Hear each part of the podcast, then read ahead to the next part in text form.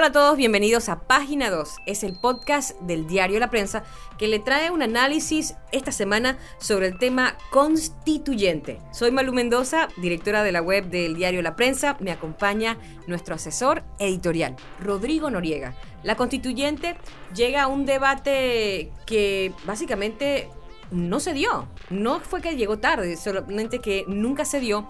Y el presidente de la República, durante su último discurso ante el Pleno de la Asamblea, saca la, la carta de la constituyente, de hacer una consulta al Tribunal Electoral para que se incluya una papeleta adicional el día de las elecciones en mayo dos mil diecinueve. ¿Cómo se llega tarde a su propia fiesta? Bueno, ante todo, Malú, feliz año dos mil diecinueve a ti feliz y a tus año. oyentes eh, maravillosos de eh, podcast de Página dos, que ha hecho una tarea muy importante para el periodismo panameño. ¿Cómo se llega tarde a tu propia fiesta? Bueno, yo creo que lo primero es hacer lo que hizo el presidente Varela, que fue postergar esta promesa de campaña, que para muchas personas fue la promesa básica que les hizo votar por él, la de realizar, la de llamar una constituyente. El país viene dando tumbos desde hace más de quince años, recordemos el caso Semis, desde aquella crisis de pay to play con la presidenta Mireya Moscoso, de yo te pago y tú me nombras los, mis magistrados. Y bueno, todas estas otras crisis que se fueron dando en el gobierno del presidente Ricardo Martinelli y las que eh, hemos dado a conocer aquí en la prensa en el gobierno del presidente Varela. Entonces yo creo que fue el hecho de no cumplir la promesa y tratar de cumplirla a medias. El año pasado, nombrando al ministro de la presidencia, Álvaro Alemán, para que fuera a consultar a la gente sobre la viabilidad de llamarla constituyente o de buscar algún otro método. Vamos, ellos no estaban convencidos de la, de la cosa. Yo creo que la pusieron por decir que no tenían gluten, que el asunto era sugar free, que el asunto era orgánico. Pero al final del día no estaban convencidos del tema. Varela ha llegado a la constituyente a regañadientes. Y es una lástima porque es una oportunidad muy importante para el país, para refundar el país. Realmente, eh, si nos ponemos a hilar fino, hay poderosos argumentos jurídicos que respaldan una propuesta como la de Varela. Por ejemplo, el veintiuno de abril de mil novecientos ochenta y tres, la Corte Suprema de Justicia decidió que esto de las reformas constitucionales no se podía anclar en las cláusulas de reforma de la propia Constitución, sino que tenía que considerarse el famoso artículo dos, el poder público emana del pueblo.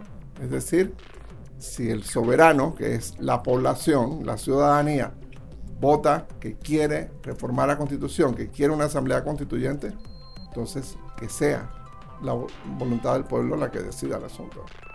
Sin embargo, el presidente Varela no quiso optar por esta opción. Y bueno, es lo, es lo que tenemos en este momento. Una carta que, que se envía tarde en, en cualquier lugar o una comunicación que se da de forma tardía tiene una carga de inseguridad que... ¿Podríamos decir eso así, resumir la situación con la constituyente y el gobierno del presidente Varela? Yo creo, Malú, que fue más que todo una reacción preventiva frente a lo que él esperaba iban a ser las críticas y los cuestionamientos en el discurso de la presidenta de la Asamblea, Yanibel Ábrego. Por supuesto que él iba a ser culpable de todos los problemas del país, él iba a ser culpable de la crisis institucional, él iba a ser culpable del problema de la justicia, todo aquello.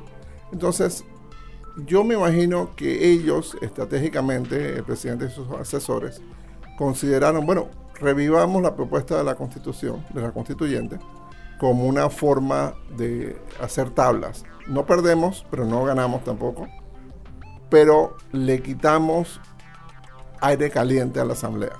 La Asamblea, con justa o injusta razón, iba a cuestionar el mandato del presidente, iba a decir que el presidente es responsable de que no haya nuevos magistrados, de que tengamos el mismo fiscal electoral y el largo etcétera que nos podíamos esperar. Y que de alguna forma la diputada Yanibela Velgo lo, lo hizo. Ella tuvo un discurso bastante combativo, bastante eh, cuestionador del presidente de la República. Sin embargo, eh, respondió, él exaltó la labor de los colegas periodistas investigativos eh, lo que de alguna forma u otra fue una puya contra la diputada presidenta, y luego tiró esta bomba de decir, bueno, este, estamos listos para hablar de constituyente.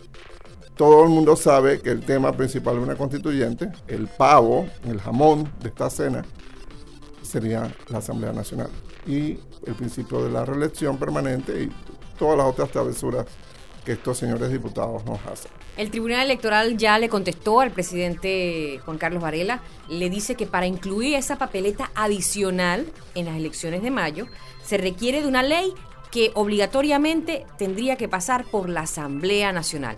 ¿Quedamos en lo mismo entonces? No necesariamente, o sea, si el presidente Varela quisiera jugar todas sus cartas, él podría llevar este tema a la Corte Suprema de Justicia, recordarle a la Corte, oye, por cierto, ustedes el veintiuno de abril de mil novecientos ochenta y tres ya decidieron este asunto.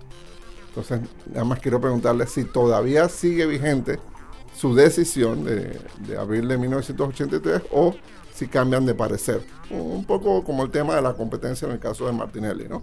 Si eh, a la tercera es la vencida o si tu posición original la mantienes. Esto sería un cuestionamiento interesante. Es un poco como Inside Baseball.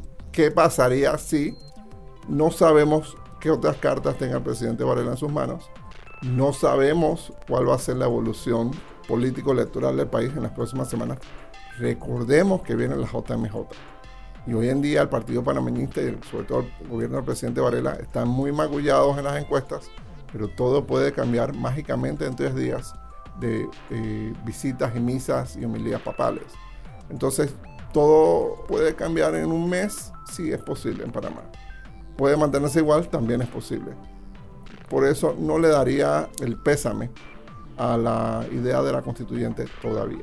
Quizás hablemos en febrero y puede ser que entonces ya tengamos esto resuelto de un lado o de otro. Rodrigo, cuéntale a los oyentes del podcast esta decisión de la Corte Suprema de Justicia en mil novecientos ochenta y tres. Estábamos en ese momento en medio de una dictadura militar y los temas muy parecidos a, a los actuales, los temas de corrupción, los temas de denuncias. Cuéntame un poquito acerca de esa decisión de la Corte para tener el marco para entender todo lo demás. Gracias, Malú, por darme esta oportunidad. Mira, primero entendamos el entorno de mil novecientos ochenta y tres. La Constitución actual, que está vigente en el año dos mil diecinueve, es esencialmente la misma Constitución que estaba vigente en mil novecientos ochenta y tres. Ha tenido algunas reformas sobre el tema del Canal de Panamá en mil novecientos noventa y cuatro y sobre el tema de juzgamiento a los diputados y algunos temas de justicia en el año dos mil cuatro. Pero es esencialmente la misma Constitución que estaba vigente en mil novecientos ochenta y tres. Eh, se había muerto el, el general Omar Torrijos, el Canal de Panamá estaba en proceso de reversión, había un nuevo mandato, un nuevo general, el general Rubén Darío Paredes, quería darle eh, quizás un espacio de confianza en, en una legitimidad democrática que no tenía.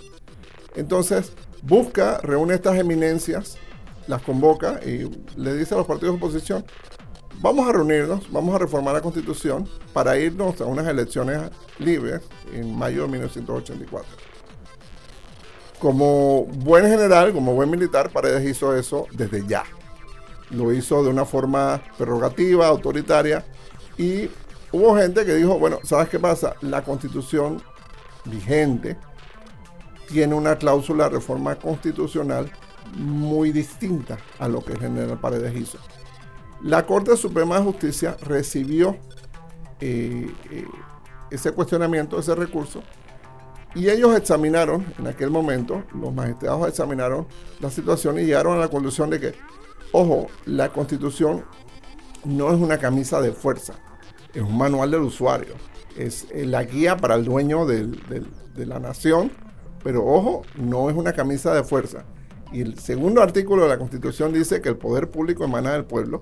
Por lo tanto, si el pueblo panameño en un referéndum libre, eh, con votación secreta, todo aquello, respalda esa iniciativa, la iniciativa es válida.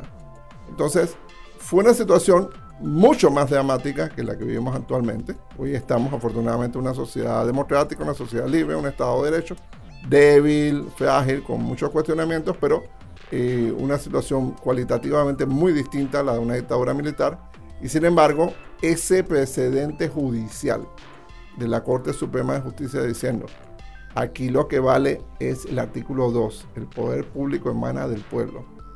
Si el soberano, que es el ciudadano, decide respaldar una iniciativa de reforma constitucional, no vale tu tía. Tomando en cuenta eh, todas las cosas que van a ocurrir de aquí a febrero, que podrían darle un aire a la iniciativa del presidente Varela, ¿consideras, Rodrigo, que le quedan algunas cartas al presidente con las que puedan maniobrar para lograr el tema de constituyente? Mira, el presidente, por muy debilitada que veamos la figura, esta es la recta final del gobierno, todavía tiene cartas, todavía tiene muchas eh, opciones constitucionales. Incluso, por ejemplo, el artículo trescientos catorce de la Constitución permite recoger firmas, recoger firmas. para llamar a una constituyente. O sea, ahí te bypasseaste por completo a la Asamblea Nacional. Si el presidente de la República saliera a hacer una gira nacional con los libros eh, adecuados para recoger la firma de más o menos medio millón de panameños en unos cuantos meses, de todas formas habría que hacer la convocatoria a una Asamblea Constituyente. ¿Por qué? Porque eso es uno de los mecanismos que establece la propia Constitución en el artículo trescientos catorce. Recordemos que en Panamá hay actualmente cuatro mecanismos para reformar la Constitución. El primer mecanismo es dos asambleas consecutivas, pero no del mismo gobierno. Es decir, la asamblea que termina en el dos mil diecinueve y la asamblea que, que empieza en el dos mil diecinueve. Ese es el primer mecanismo. Se usó muy bien en mil novecientos noventa y cuatro, se usó en el dos mil cuatro. El segundo mecanismo es la misma asamblea, aprueba una legislatura, aprueba la otra y luego va a referéndum. Esto lo intentó el presidente Ernesto Pérez Valladares en mil novecientos noventa y ocho para su reelección y resultó ser eh, derrotado. Igualmente lo intentó el presidente Endara eh, en mil novecientos noventa y dos y resultó ser derrotado. Una tercera opción es la de recoger firmas, eh, más o menos medio millón de firmas, veinticinco por ciento, veinte por ciento perdón, del padrón electoral. Recoger esas firmas.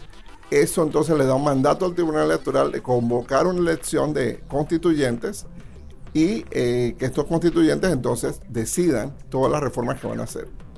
Y una cuarta, eh, un cuarto mecanismo que digamos que es un híbrido de los dos primeros es el de los famosos notables. El presidente de la República en consulta con los partidos políticos escogen una docena o media docena de, de brillantes juristas que elaboren un borrador.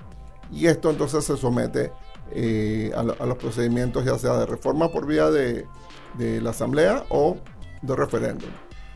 Esto lo intentó el presidente Martinelli y lo tuvo que abortar. Entonces, esos cuatro mecanismos, eh, el único que no se ha intentado en tiempos recientes eh, es el de las firmas. Y todavía es posible que el presidente Varela pueda hacerlo.